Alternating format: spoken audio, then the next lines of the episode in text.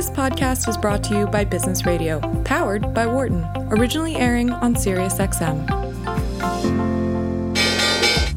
Welcome to our Behind the Markets podcast. I'm your host, Jeremy Schwartz. Alongside Wharton Finance Professor Jeremy Siegel, we tackle the latest market trends every week on Business Radio, powered by the Wharton School, SiriusXM, channel 132.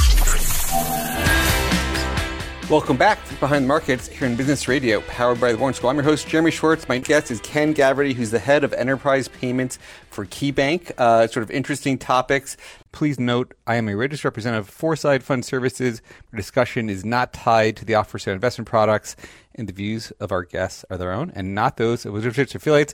Ken, maybe you could uh, start us off. Tell our listeners a little bit about yourself, your background, and, and what you do at KeyBank in sort of the enterprise payments world. Sure. Well, thanks, uh, Jeremy, for having me. Uh, you know, KeyBank, for, for those who don't know, is one of the, largest banks uh, across the country. We're about 180 billion in, in assets in total. We have customers in, all 50 states. So we have about retail footprint in, in 15 states. But we really, on the business and the institutional side, serve serve customers all the way from Maine to Alaska. So fairly large organization. Then my role, I run the payment side of Key. Uh, and the way that people should think about that is uh, whether you're paying with a credit card, a debit card, you're using a digital wallet, uh, or whether you're a business and you need to be able to take money from customers, pay your suppliers, all of that runs through payment rails. And at KeyBank, we see about $4.5 trillion of payments that flow through those rails every year. So, so quite a large business for us. In, terms of um, the different payment providers, uh, is there a way you would say you can differentiate what KeyBank does sort of differently, or how do KeyBank or how does uh, payment providers in general try to differentiate the services they, they do? What's the what's the key competing angles? Yeah, sure. Well, I'll, I'll answer that in a little bit of a roundabout way. So my my background was a little bit of a, uh, a strategy, consulting, corporate development uh, and I came to KeyBank uh, in that role, and shortly thereafter, about a year, uh, year or so in, uh, there was a view that in the, the payment side, we started to see this trend occurring in the marketplace. We saw this blip uh, in fintech investing, and you can see it pretty pronounced right between about 2013 to 2014. Uh, and so, as I was doing a little bit of investigation of that, we had to do an outside-in view and spend a lot of time with the venture capital community to say, okay, look, you're you're compiling pretty significant amounts of money. You're starting to invest in this fintech or financial technology companies. What's what's the real investment thesis? Uh, it was pretty eye-opening for us. Uh, what the companies were focused on was around solving workflow problems as opposed to uh, on the payment side, we were providing payment options. We were making sure that payment value could get from point A to point B. Uh, but these software companies were thinking about the context of that payment. What is an individual trying to do? I think the example that people use quite often is Uber. Uh, you know, the one side of Uber is I was able to to use GPS to find a vehicle to take me somewhere. But the other compelling part of that value proposition was I no longer had to find cash in my pocket to, to be able to pay the cabbie and wait at the end of that uh, to make sure that, transaction was occurring while the folks I was riding with were going on to the restaurant and doing whatever else. Uh, so being able to embed a payment inside that context was was incredibly important. And I think when you see that trend occurring more broadly across the marketplace today, you can't walk into a restaurant or a small business and not see not see those types of companies being run by software today. So historically, a bank would go in and say, look, we can give you a little bit of, of lending in order to help you get started. We can give you a bank account so that ultimately you can deposit whatever dollars you get uh, in a given day in our account.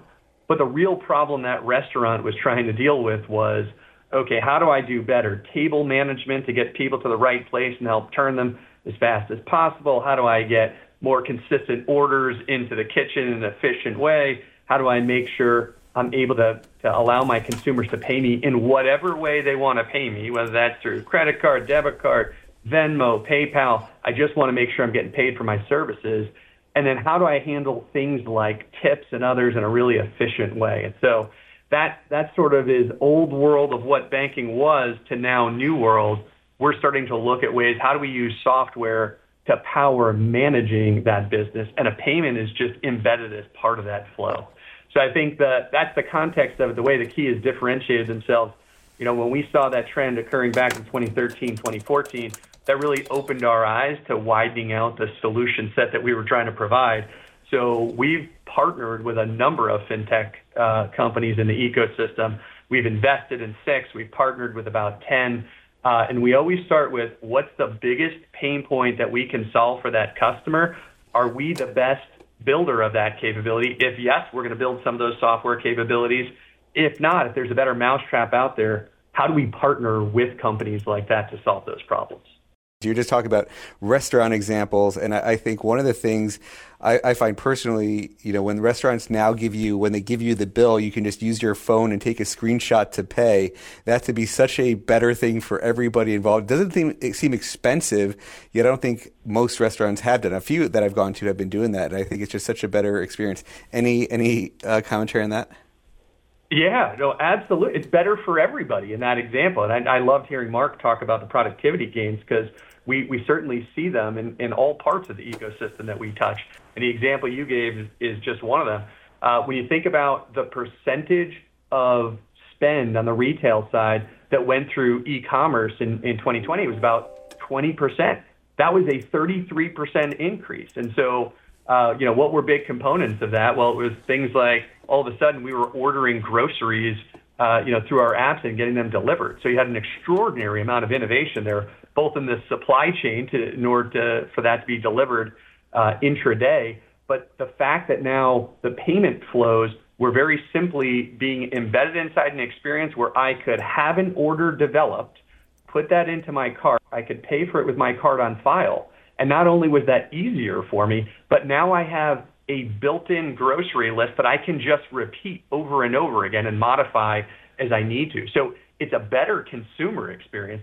It's a better payment experience and it's a better supply chain. And not surprising, then on the back end of that, cash transaction cash transactions in 2020 went down by about 25%.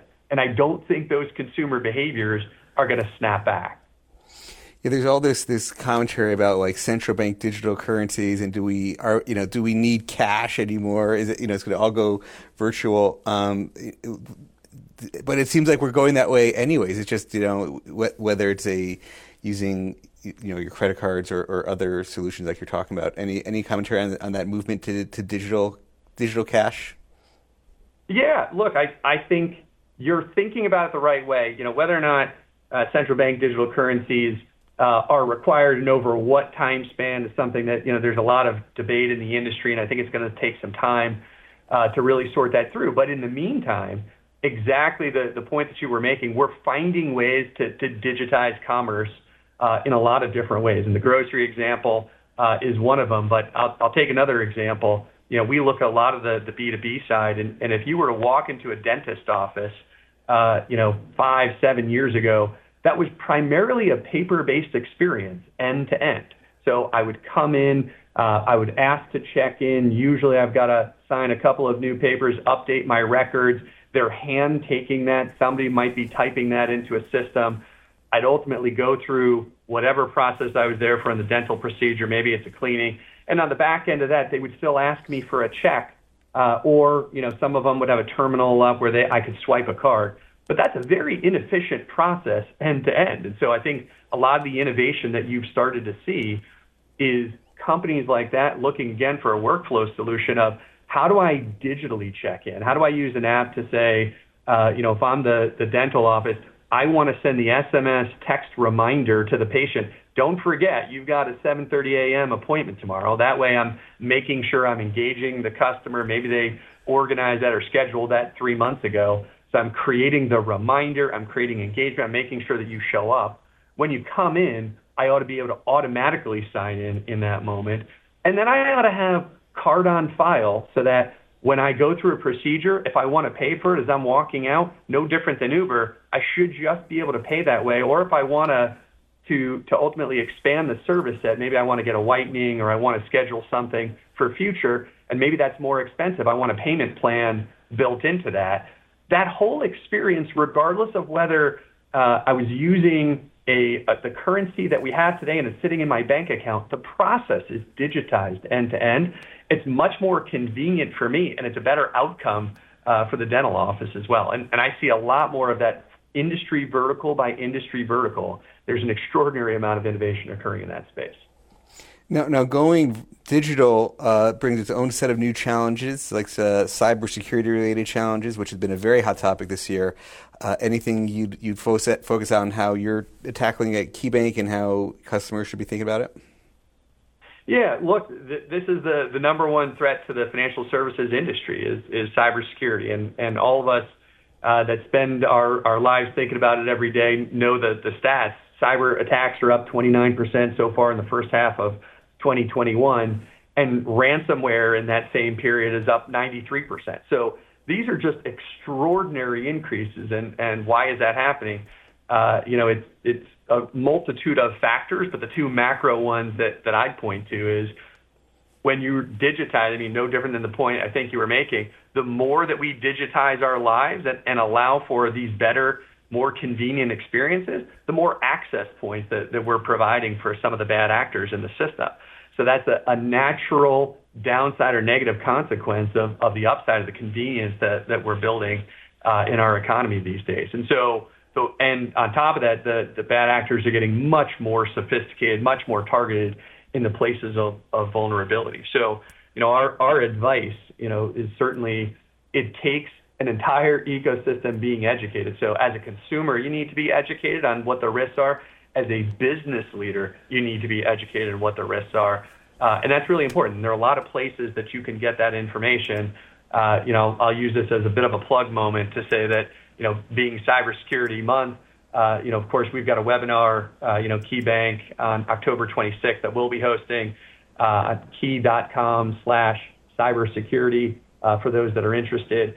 And we bring in experts. Uh, we bring in private uh, companies that focus on cybersecurity. We bring in FBI experts uh, to really just make sure that we're staying on top of what are the most recent trends and how do you do the two things, uh, particularly if you're a business owner, that you should be thinking about. One is educate your workforce. So you got to get yourself educated, and then you got to make sure that you're providing that education to your team, whether you're running a three-person company or a 3,000-person company. Education is where it starts because all fraud starts with uh, the vulnerabilities inside the business, whether it's social engineering and getting you to click on a link in an email that uh, that seemed fairly innocent, knowing what to look for in those moments. That one click creates the opportunity for, for a threat actor to be able to access your systems. Uh, so it's just incredibly important to know where those po- points of vulnerability are. And then the second thing is you got to get a playbook. Uh, and that means knowing that uh, if you were to have an incident, what do you do? And if you're a small business, who do you call? You're calling your bank. Who else are you calling in that moment? And if you're a larger company, it's how do I make sure that I'm thinking about in my systems? How do I ring fence them? How do I diagnose what's been accessed? And I think those are all the things that you've got to make sure that you're uh, interacting with experts that know this space well, and, and why we put on webinars uh, like we're doing at the end of the month, which are incredibly important for businesses. Yeah, we uh, we do a lot of work with Team8, which is an Israeli venture capital firm out in uh, focus on the cybersecurity space. Uh, if you don't know them, I'll have to we'll have to do some introductions later. But it's a very interesting topic on, on cybersecurity and, and all the different experts that they, they bring. Uh, we're, we're, talking with Ken G- Gavrity, who's the head of enterprise payments at KeyBank. Uh, Ken, one of the things you talked about in in in how you're focused on the fintech solutions is sometimes you build, sometimes you buy, uh, and, and sort of the as I was just talking about Team8 and the venture capital side. You know, you, you talk about the valuations in this space. Anything as, as, you're looking at opportunities, what what you're seeing in the venture capital world, and and and how you're thinking about the valuations. Yeah, you know what what I'd say. Uh, well, first off, I was fortunate enough to be in uh, Charlotte this week one of our fintech partners, a company called AvidXchange, uh, had their listing day. NASDAQ came in and, and actually hosted the, the morning opening bell uh, from their headquarter office. Avid's been a huge partner of ours, so I was there for the event uh, nice. with CEO Mike Praeger. Uh, but it's a it's a great example. You know that company is trading at about a uh, five billion dollar valuation today. It's a great example of why these types of companies uh, are so valuable in the marketplace because of the, sticky, recurring nature uh, that's created inside the solutions that, that they provide. So the, the example I'd take with Avid is, you know, again, if you're think, if you're a mid-market company and, you're paying your suppliers, historically about 50% of those payments were still being made by check last year, which for a lot of us in our consumer world who, who don't use a check at all, that's a mind-boggling stat that 50% of, of middle market payments would still be made that way. And so what Avid did uh, with this workflow mentality was say, look, there's there's a reason why checks are still being used, and it's these processes that were built 20, 25 years ago, and they just the back office operations really haven't been looked at in a way where you're solving the primary pain point for a treasurer or CFO. So they started back to say, okay, first we got to figure out how we get purchase orders inside a company. How do we get them digitized? How do we make them really easy so that all different people in my organization. I don't have 25 different office supply providers because I have different locations and everyone's using uh, you know, their own local partner. How do I centralize that? How do I put some governance around that process? So, you know, that, that clearly is the type of situation where you're looking for software. But then there's an approval process inside the company.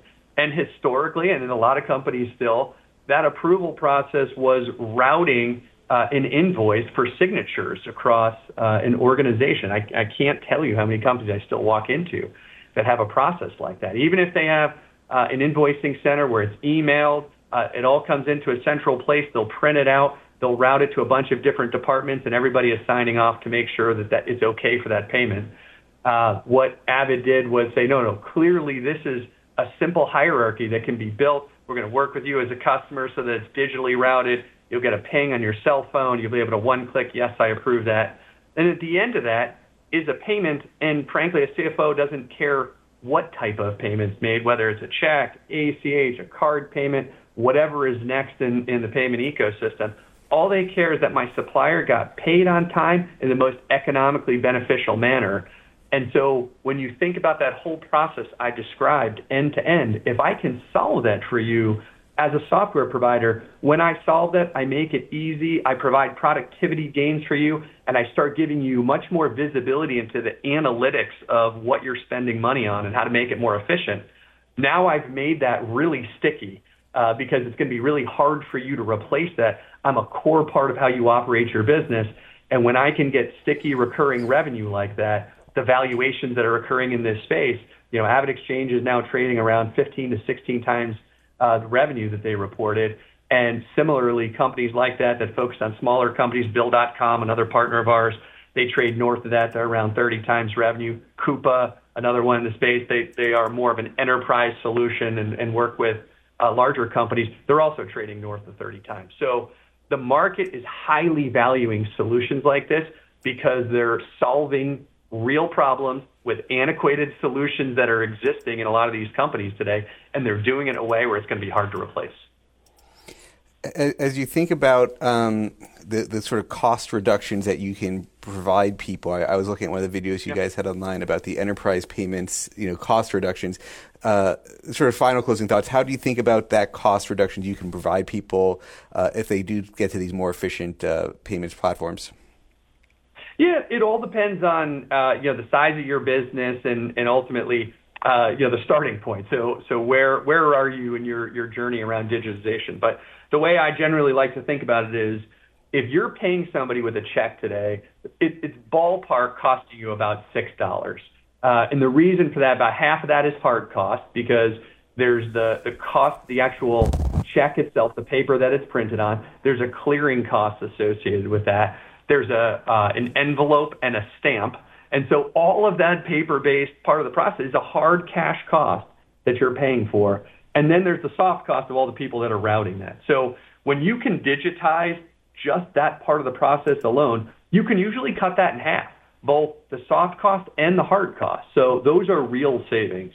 Uh, and while that's usually, you know, music to the ears of the CFO, I would say longer term, the bigger benefit is going to be around the intelligence that you get from workflows like that. We've talked about the payable side, but when you solve that on the receivable side as well, you're getting a lot of data that is rich about your end customer engagement and how you utilize that data is going to be how you propel the solutions of the future for your business. Yeah, the, the saying the data is the new oil. I think is true everywhere, and you need to be able to see it personally on all on all on my personal level and network level. Anything you get into a dashboard, it's much better. Thanks for joining us, Ken Gavrity, uh, head of enterprise payments at KeyBank.